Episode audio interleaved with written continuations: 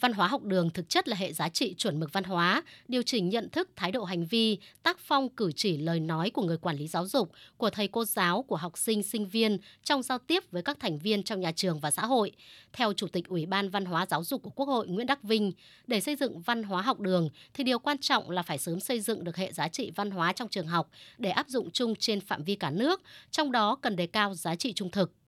Chúng tôi thấy rằng cái giá trị trung thực trong nhà trường luôn luôn là phải được đề cao và nếu làm tốt việc này thì chúng ta mới chống được cái bệnh thành tích. Chúng tôi nghĩ là giá trị trung thực này không chỉ là chúng ta rèn rũa cho học sinh đâu, mà ngay cả tất cả những người khác ở trong nhà trường cũng phải thực hiện nghiêm việc này thì nó mới có một cái lan tỏa thực sự đến học sinh.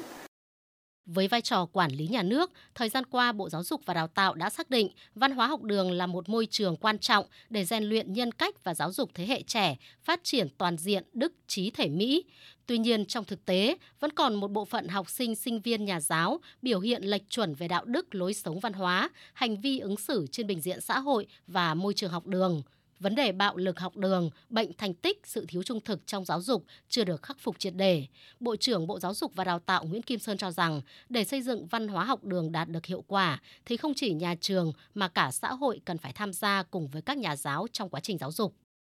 Mỗi người lớn thì cần phải là một tấm gương trung thực cho học sinh noi theo.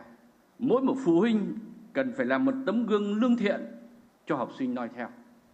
Và mỗi một thầy cô giáo phải là một tấm gương sáng đẹp cho học sinh noi theo.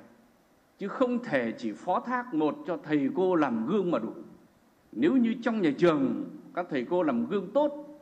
nhưng ra khỏi cổng trường mà gặp đầy những tấm gương xấu, thì cái hiệu quả của sự giáo dục cũng sẽ trở nên mong manh.